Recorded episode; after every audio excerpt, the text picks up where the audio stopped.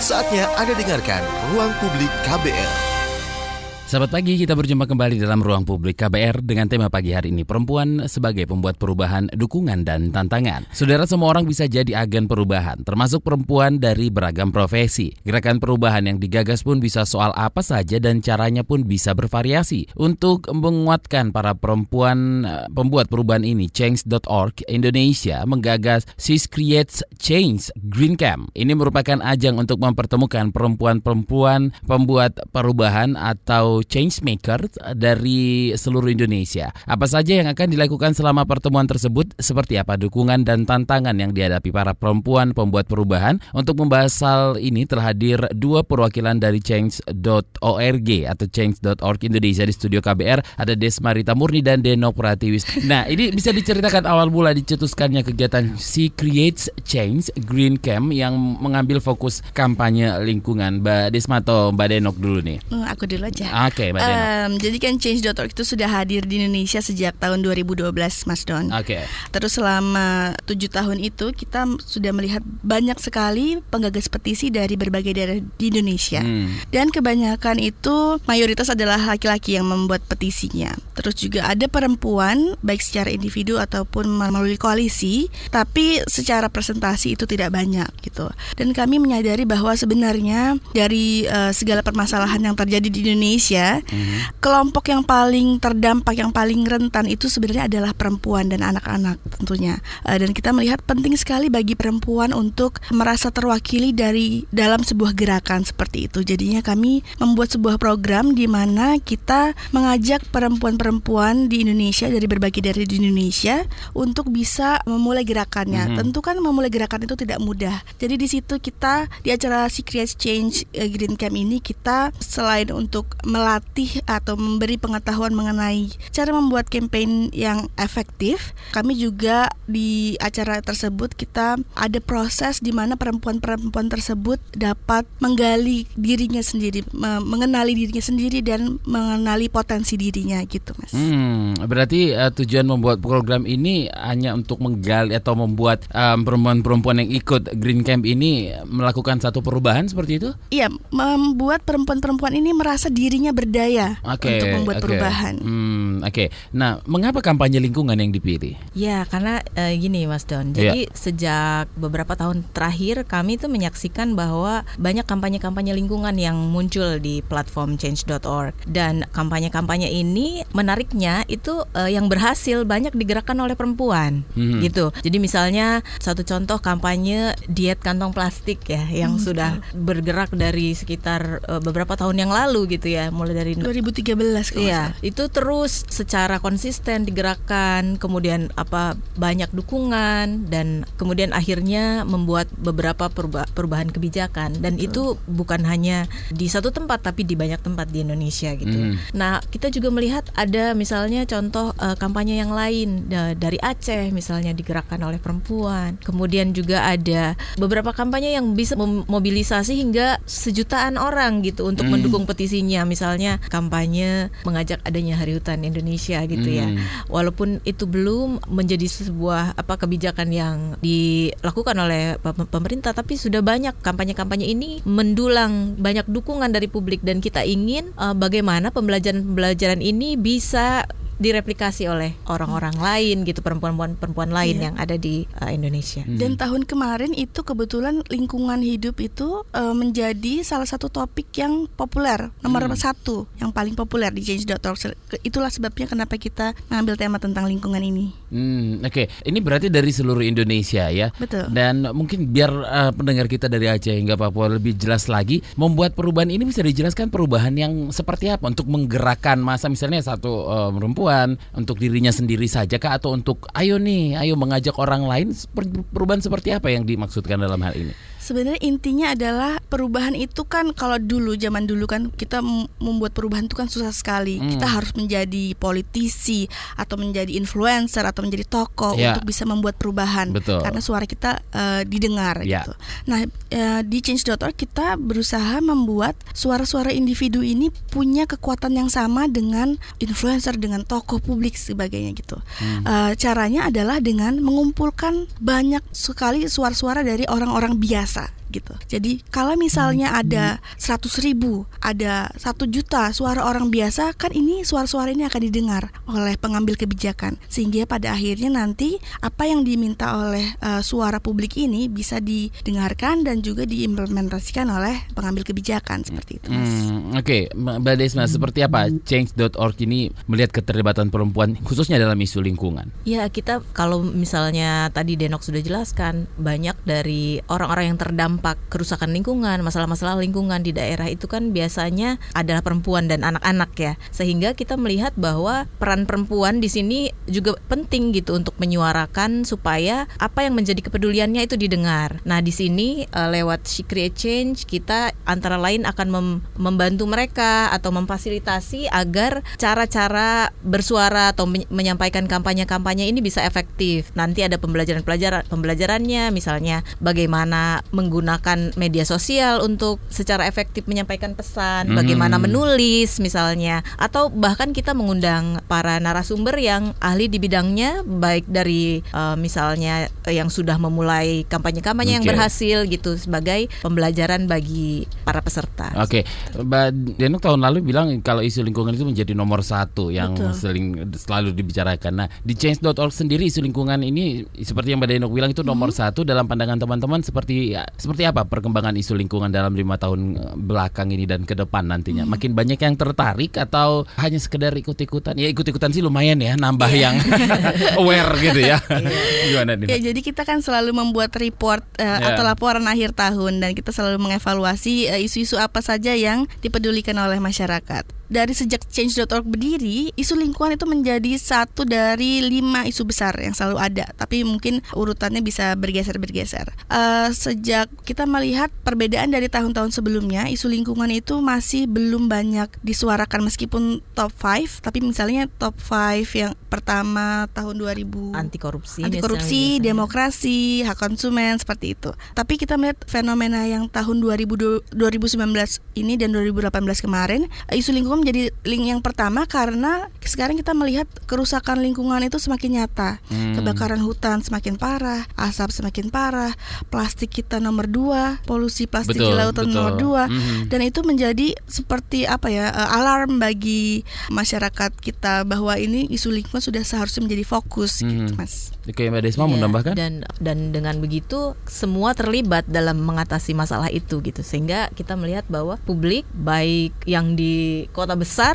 yeah. sampai di daerah hmm. itu punya andil untuk berbuat sesuatu gitu makanya terus kita melihat bahwa ini sebuah ajang yang tepat untuk membawa atau memberi ruang bagi perempuan-perempuan yang ada di yang representasi dari seluruh Indonesia ini bisa berkumpul berbagi belajar dan berjejaring gitu sehingga kemudian dia tidak merasa sendiri ketika memulai hmm. sebuah perubahan. Hmm. Oke, acara ini sendiri akan berlangsung selama lima hari dari 24 sampai 28 Oktober nanti ya. Dan ini bisa diceritakan seperti apa konsep kegiatannya dan apa yang dilakukan para pembuat perubahan itu di acara ini. Jadi nanti perwakilan dari ah, sudah terpilih 21 orang. 21 uh, dari, orang ya? Iya, uh, kemarin yang mendaftar itu ada 1150. Wow, ya. banyak ya. Uh, banyak dari mulai dari Aceh sampai Papua itu yang mendaftar. mengajukan aplikasi. Ya. ya, kemudian kita melakukan seleksi dan sudah ter terpilih 21 orang yang merupakan representasi dari 14 provinsi. Itu apa rentang usianya juga beragam, banyak anak-anak muda, kemudian ada perwakilan disabilitas juga. Mm-hmm. Ada mulai dari ibu rumah tangga sampai wirausaha, ada lawyer, ada, ada pengacara, iya, ada pengacara, hmm. ada, ada dokter hewan, eh, filmmaker, uh, ada filmmaker dan ada apa musisi ya. Musisi. Buat uh, jadi kita memang ingin acara ini menjadi ajang untuk bukan hanya bertemu soalnya, banyak profesi iya, juga di sana bukan ya. hanya aktivis Betul. misalnya, hmm. tapi ini sebuah kita berharap akan ada sebuah komunitas yang ya. terbangun dari uh, ajang Berbagai ini. profesi gitu. ini. Oke, kriteria yang yang yang yang apa namanya dibuat kemarin pas pendaftaran itu ada nggak sih? Misalnya harus berumur sekian dan ini eh, sampai maksimal berapa gitu? Hmm. Apa? Iya, jadi kalau kemarin walaupun sudah tutup ya, sudah dan sudah terpilih juga. Iya, gitu dan uh, KBR juga salah satu untuk yang tahun depan. Iya, untuk tahun depan. Pasti. Hmm. Jadi uh, kriterianya sebenarnya ada ada beberapa hal. Ya. Uh, yang pertama pertama kita melihat bagaimana motivasi dari para applicants yang Ya. apa mengajukan usulan ini. Kemudian kita melihat gagasan dan ide-idenya. Misalnya, oh dia punya rencana apa ke depan ingin membuat kampanye seperti apa Hmm. gitu. Dan yang pastinya mereka adalah orang-orang yang sudah memulai perubahan itu. Jadi misalnya eh, dia bukan baru mau berencana melakukan sesuatu tapi sudah memulainya. Misalnya lewat komunitas di daerahnya, dia ada yang sudah membuat misalnya bank sampah gitu ya atau ada juga yang memang sudah seprofesi sehari-harinya adalah eh, membantu masyarakat yang misalnya jadi eh, korban kerusakan lingkungan Hmm. dan lain sebagainya. Sehingga eh, kita melihat bahwa ini adalah modal bagi mereka untuk bisa apa, Melanjutkan, melanjutkan ya. gitu gerakan-gerakannya ke depan seperti itu. Kemudian hal lain lagi adalah juga skill dari sisi skill. Jadi kita seperti tadi di eh, kita ceritakan kan ada yang filmmaker, Hmm. ada yang eh, ada yang musisi, gitu. ada Jadi- yang lawyer juga Betul. gitu ya. Jadi dari situ kita melihat bahwa keterampilan-keterampilan ini bisa dibagi antara mereka seperti itu. Nah, Oke, em, dan akhirnya yang terpilih dari seribu orang ini 21 itu para pemula semua. Ah, ada yang pemula atau eh, campur atau mereka, mereka yang sudah memulai gerakan ini. Beragam. ada ya? mahasiswa yang Pemula berarti. Pem- iya Ah. masih masih baru mulai. Pemula nggak sih ngomongnya? yang pengen mau memulai. Pemula kayaknya nggak enak ya. Iya. iya, iya. In- baru punya ide, nah sekedar ide aja, baru punya ide aja. dari 21 ini walaupun mereka misalnya punya ide tapi itu semuanya itu sudah melaksanakan Ah, mulai oke. dari komunitas di kampusnya misalnya Oke. bahkan ada yang memang sudah secara profesional Hmm. itu eh, bergerak di bidang tersebut gitu. Oke, menarik. Nanti kita akan lanjutkan obrolan ini. Ruang publik akan kembali.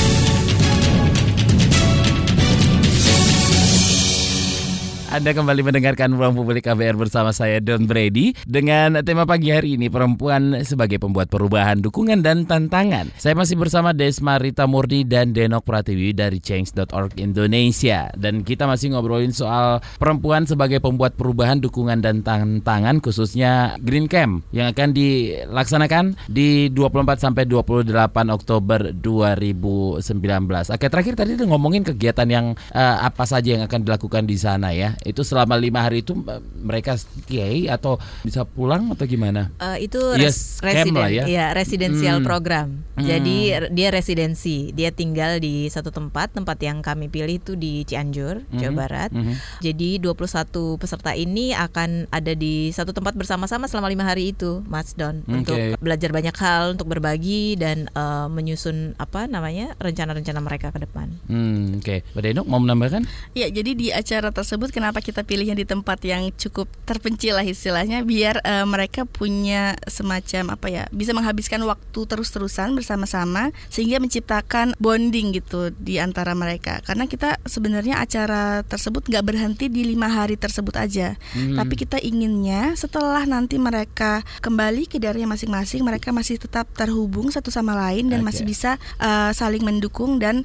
seperti menciptakan suatu komunitas uh, yang menyediakan support system atau di mana satu sama lain bisa saling mendukung. gitu, Hmm, Mas. Tadi disebutkan juga dari em, 21 peserta ini rata-rata mereka sudah memulai aktivitas dan sudah ada aktivitasnya Iya, masing-masing. betul. Apakah setelah dari Green Camp ini nanti mereka eh, apa namanya diberikan eh, pembelajaran baru lagi untuk mengembangkan aktivitasnya atau ada satu ide lain lagi yang harus mereka kerjakan? Eh, jadi karena pesertanya ini beragam, Ya. jadi ke apa keterampilannya juga beragam dan latar belakangnya juga beda-beda ya Mas Don. Jadi eh, misalnya ada yang ada salah satu saya kasih contoh eh, yang Ibu Yuli namanya dari Blitar Gresik, Hmm. dia itu fokus pada renewable energy, jadi Hmm. energi terbarukan, Hmm. Eh, eh, mengubah dari misalnya kotoran sapi menjadi eh, sumber energi listrik gitu ya. Nah dia sangat lapangan ya, jadi eh, field project gitu yang kemudian ingin dia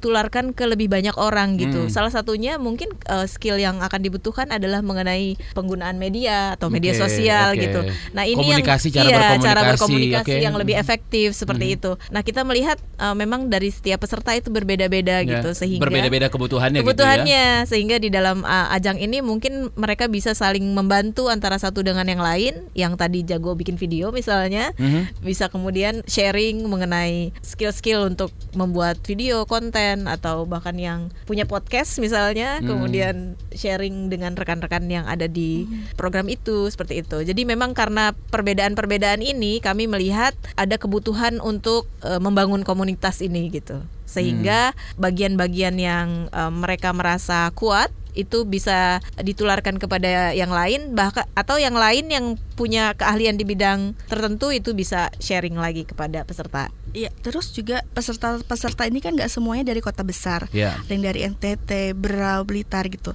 Di mana mungkin koneksi mereka terhadap akses internet, terhadap akses ke pemerintah pusat itu sangat terbatas. Sehingga ketika kita menghubungkan mereka dengan teman-temannya yang tinggal dan beraktivitas di kota besar, mereka bisa terbantu di situ. Apakah mereka bisa menggaungkan lagi kampanyenya di uh, kota-kota besar Hmm. atau juga bisa menjangkau pengambil keputusan di kota-kota besar tersebut sehingga tercipta perubahan yang sistemik. Kadang kan kalau misalnya teman-teman di NTT tuh ya susah banget kalau pengen berkampanye yang menurut eh, mereka tuh penting banget bagi kehidupan mereka, tapi nggak sampai nih ke pemerintah pusat. Padahal yang bisa merubah kebijakan tersebut adalah pemerintah pusat. Sehingga siapa lagi yang bisa membantu mereka kecuali teman-teman yang tinggal yang dekat dengan pusat kekuasaan, Hmm. gitu mas. Oke, ini apakah gerakan yang dipilih itu sifatnya masih biaya sendiri atau komunitas atau sudah ada yang dapat funding dari suatu sumber seperti pemerintah mungkin atau NGO yang lain? Kalau dari yang kami lihat dari eh, calon dari peserta-peserta ini semuanya memang mandiri ya mas. Jadi Oke. ada yang di komunitas sendiri, Hmm. ada yang em, eh, apa namanya wirausaha. Jadi kemudian mereka juga bahkan ada yang eh, menggalang dana untuk men- mendanai apa kegiatan-kegiatannya ini. Jadi sifatnya memang eh, volunteer atau sukarelawan ya. Hmm, oke. Dan eh, tadi juga disebutkan program Secret Change ini juga memberikan kesempatan para perempuan dengan disabilitas yang akhirnya terpilih dari 21 ini ada yang disabilitas. Iya, ada eh, dari kemarin itu yang daftar eh, dari perwakilan disabilitas mungkin sekitar 20 orang ya. Oke. Dan eh, dari 21 ini eh, ada dua peserta. Oke. Iya. Ide seperti apa yang mereka tawarkan ke teman-teman yang lain?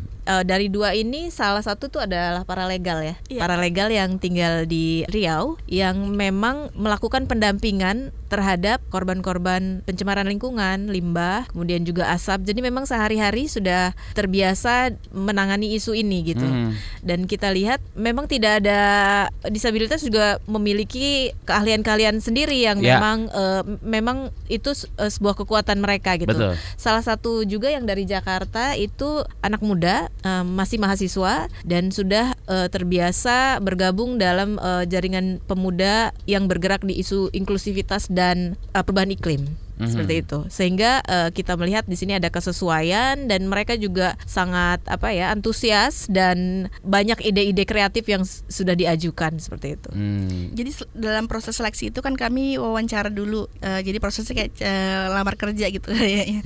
Eh, jadi pas wawancara itu, pas kita interview sama peserta dari Riau yang disabilitas, kita dapat apa ya eh, insight menarik gitu. Dia bilang sebenarnya dia apresiasi banget kenapa kelompok disabilitas bisa ikutan karena yang terdampak dari bencana lingkungan itu juga adalah eh, kelompok disabilitas. Eh, bayangkan waktu di Riau ketika misalnya ada ibu hamil yang terpapar asap terus-menerus, eh, kemungkinan besar anaknya bisa terlahir disabilitas Ya, gitu. mhm. Sehingga upaya untuk penanganan masalah-masalah lingkungan ini sangat penting banget bagi kelompok-kelompok disabilitas agar tidak lagi ada generasi-generasi kita yang mendatang yang menjadi disabilitas. Hmm, Oke, secara umum persoalan apa saja yang dihadapi para pembuat perubahan yang ikutan Green Camp ini? Dan camp ini pastinya membantukan untuk mencari solusi seperti itu. Iya, betul. Beragam, Mas. Dari ada Hmm. yang peduli pada isu hutan dan lahan gambut. Hmm. Terus ada yang uh, peduli pada isu polusi. Ada bahkan itu yang menarik juga ada yang dia sangat peduli dengan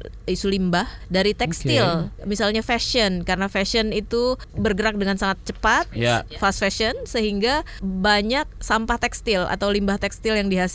Dan dia dan dia sudah memulai sebuah komunitas untuk menggalang masyarakat untuk mendonasikan baju-baju bekas untuk di eh, untuk diolah kembali dan didonasikan didonasikan kepada eh, masyarakat yang kurang mampu seperti itu. Oke, cukup beragam ya. Dan Iya. gimana teman-teman itu mengakomodir semuanya itu untuk mencarikan solusinya?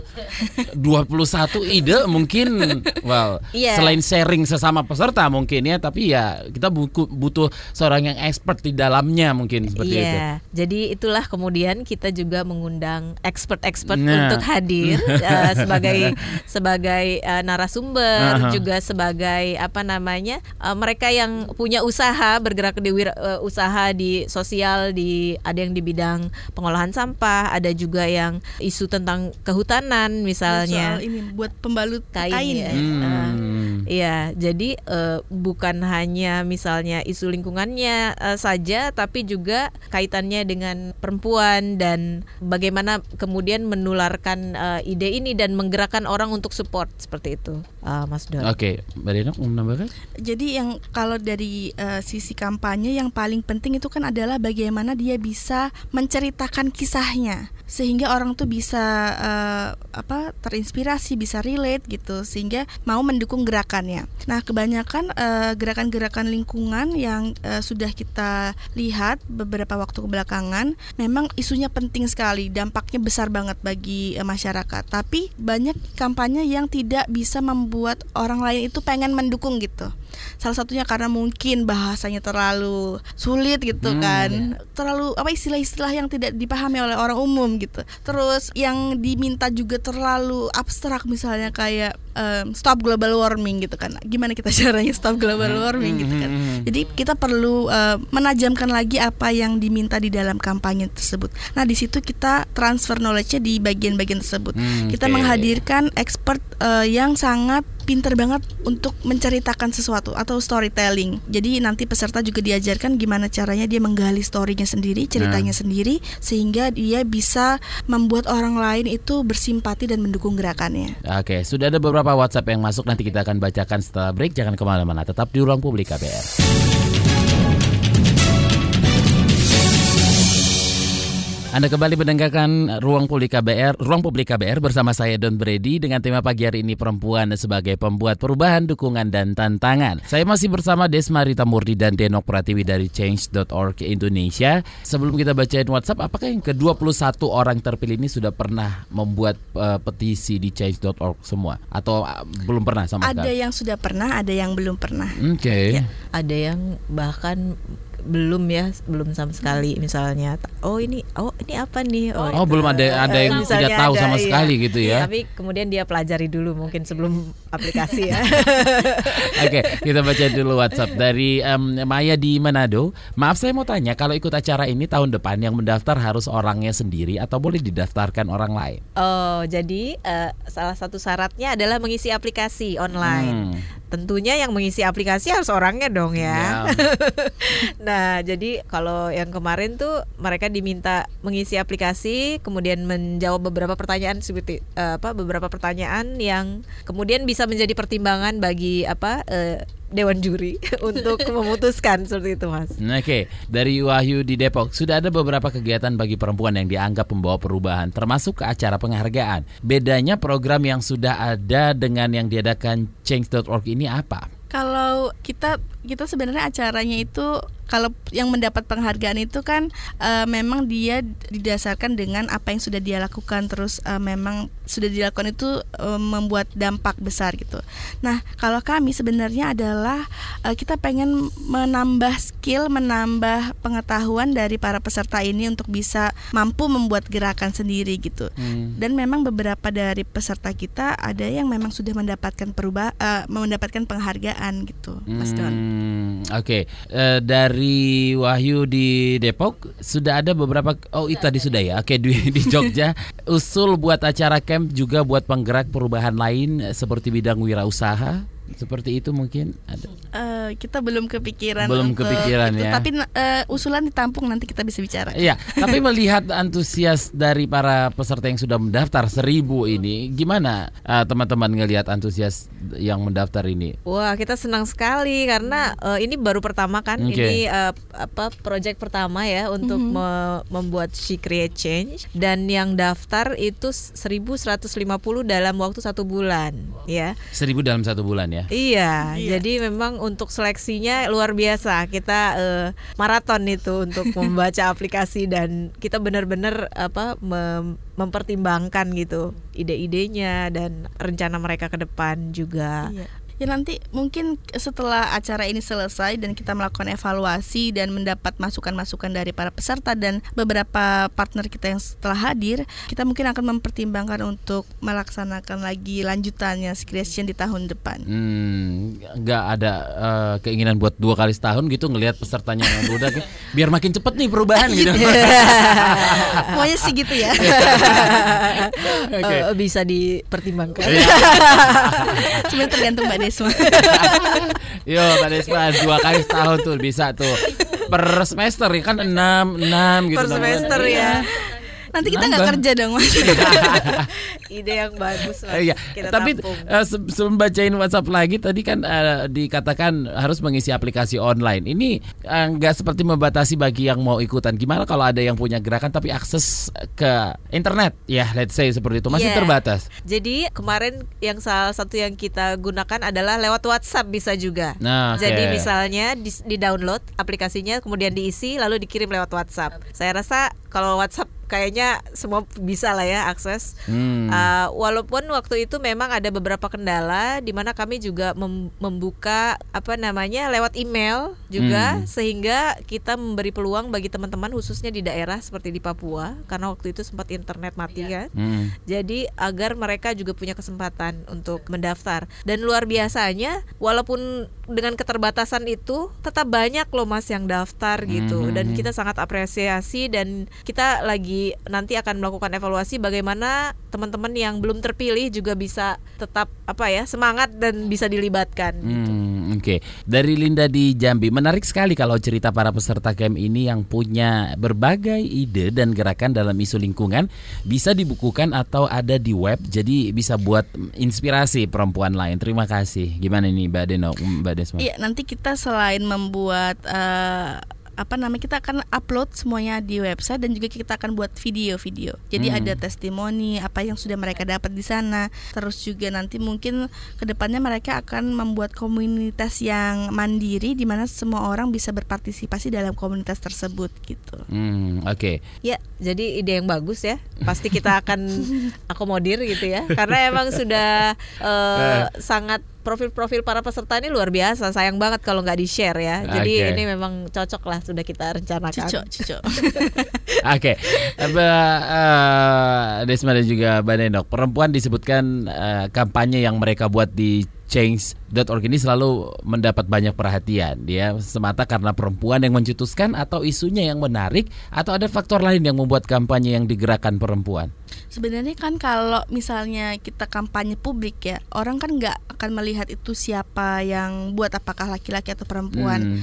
Tapi eh, apakah isunya relate sama mereka? Apakah eh, kampanyenya itu juga punya unsur-unsur yang apa kepentingan publik gitu. Jadi em, tapi sayangnya sekarang-sekarang ini mungkin kalau misalnya ya eh, di Indonesia atau di negara-negara lain di dunia perempuan itu kan ketika perempuan muncul pasti banyak yang ah kamu kamu nggak bisa melakukan ini karena kamu perempuan Hmm. kamu nggak bisa nyetir karena kamu perempuan kamu nggak bisa bersuara karena kamu perempuan jadi banyak orang yang bilang ke diri kita kita tuh nggak bisa gitu padahal sebenarnya banyak potensi diri di dalam diri perempuan itu yang kalau eh, bisa dimaksimalkan bisa di eh, apa namanya bisa dimajukan itu akan sangat eh, berharga sekali akan dampaknya akan sangat besar sekali seperti itu mas Hmm. jadi itu dia. Jadi kalau kita selalu pengen mendorong perempuan untuk berani menyuarakan gerakan-gerakan yang punya kepentingan publik yang tinggi. Oke, kalau dari em, 21 peserta ini kebanyakan atau bisa di di disatuin nih ke masalah mereka itu kendala mereka itu kebagian di banyaknya di bagian yang mana? Apakah sosialisasi Komunikasi. atau komunikasi atau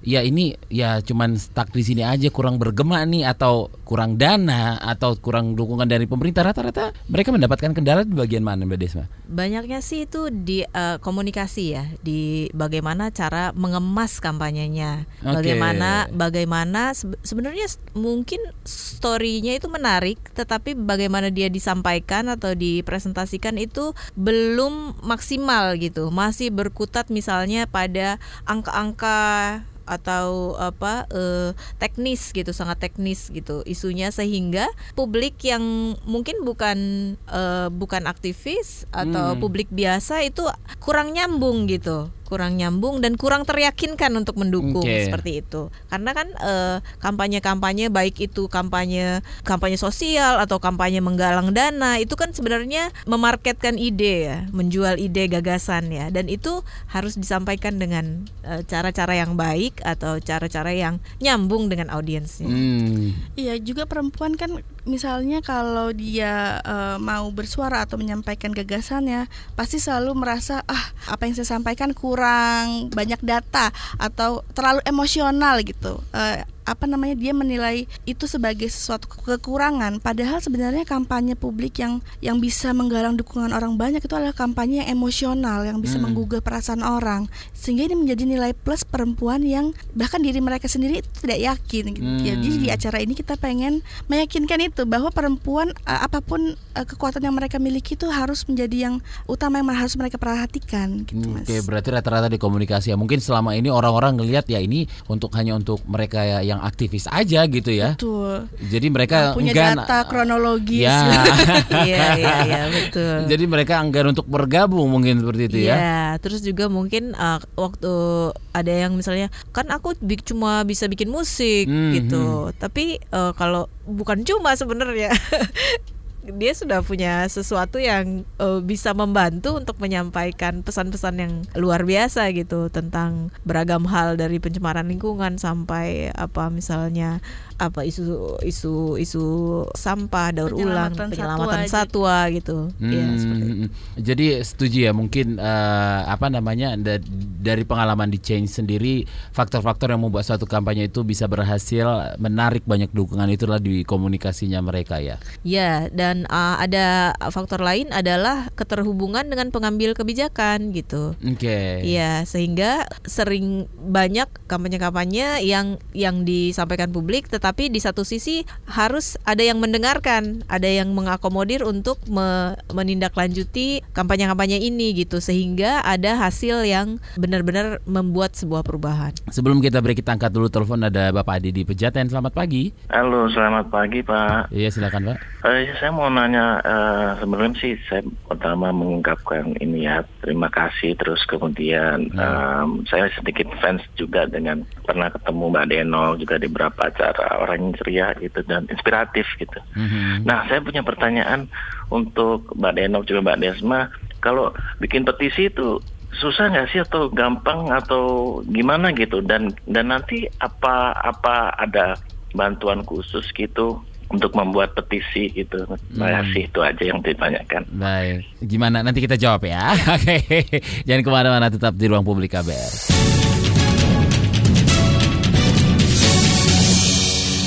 Kita sudah di segmen terakhir Ruang Publik KBR bersama saya Don Brady dengan tema pagi hari ini perempuan sebagai pembuat perubahan, dukungan dan tantangan. Saya masih bersama Desma Rita Murni dan Denok Pratiwi dari Change.org Indonesia. Mbak Desma dan Mbak Denok sebelum kita break tadi ada telepon dari Bapak Adi di Pejaten yang bilang kalau bikin petisi itu mudah atau susah? Apakah ada bantuan yang akan diberikan? Mbak Denok. Jadi kalau sebenarnya petisi kan sudah dari zaman dulu ya, zaman Yunani Hmm. gitu ya.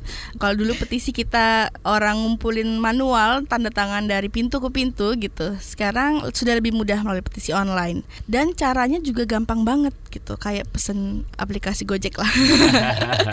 Oke. Tinggal menjawab pertanyaan tiga pertanyaan. Satu, apa sih yang diminta? Hmm. Kedua, siapa yang bisa membuat perubahan itu atau siapa pengambil keputusannya? Ketiga, kenapa orang harus mendukung petisi tersebut? Jadi isi teks petisinya sendiri gitu. Kalau sudah jawab tiga pertanyaan tersebut, tinggal publish dan sudah tayang langsung gitu. Tinggal disebar-sebarkan ke teman-teman yang mau mendukung. Hmm, oke. Em, ini eh, acara Secret Change ini rencananya akan jadi kegiatan reguler atau seperti apa? Ini yang pertama berarti. Ini yang Betul. pertama. Oke, jadi akan ada yang kedua, ketiga, keempat setelah kita lihat acara ini seperti apa begitu. Iya, jadi kalau melihat antusiasmenya Iya kita dong. juga jadi semangat kan Mas ya. Jadi eh, semoga ini eh, akan Awal ada baik lanjutan ya. ya. Eh. Jadi dari apa acara 24 sampai 28 Oktober nanti kita akan lihat bagaimana hasilnya dan eh, kami sangat optimis ya bisa ada lagi ke depannya. Mungkin nanti nggak 21 tapi bisa lebih banyak ya. Iya. Semoga, semoga. Ya,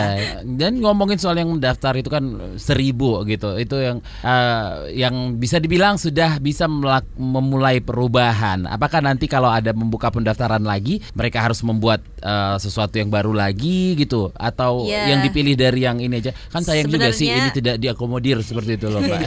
ini Iya. Kompor nih, ngompor, nih ngompor ya, nih. Mas Don.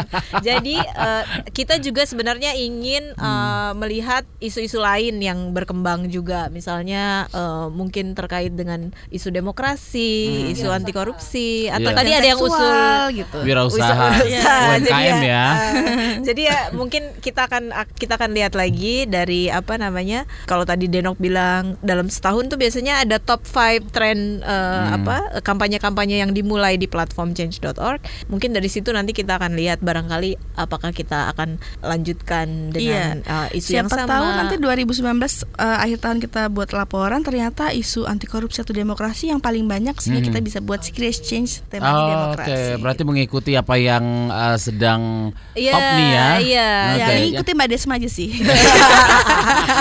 Tapi kan sebenarnya isu-isu itu juga eh, kadang ber, ber- apa ya eh, bersinggungan, Bersinggungan, ya Mas, tidak betul. hanya berdiri sendiri. Iya. Karena misalnya kalau di eh, isu lingkungan juga kan eh, terkait dengan isu korupsi sumber daya alam juga ada gitu sehingga mungkin isu-isu seperti ini yang akan kita coba explore lagi ke depan. Oke, kalau pengen tahu lebih lanjut soal kegiatan si Create Change ini, kita harus melihat ke mana sosial medianya, di mana? Uh, jadi kita ada blog uh, namanya uh, di change.org slash greencam. Mhm.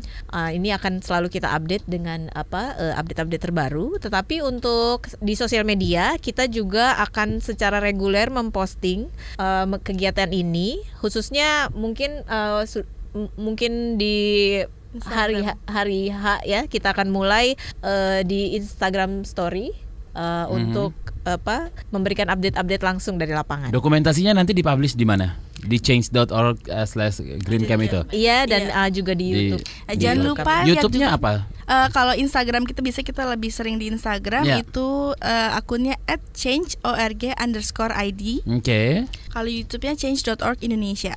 Oke, silakan dicari tahu ya informasi lebih lanjut soal uh, si Create Change ini. Oke, terima kasih kakak-kakak atas kehadirannya. Terima, Terima kasih, kasih, Mas juga. Dan. Terima Hmm. kasih yang kita triple D ya.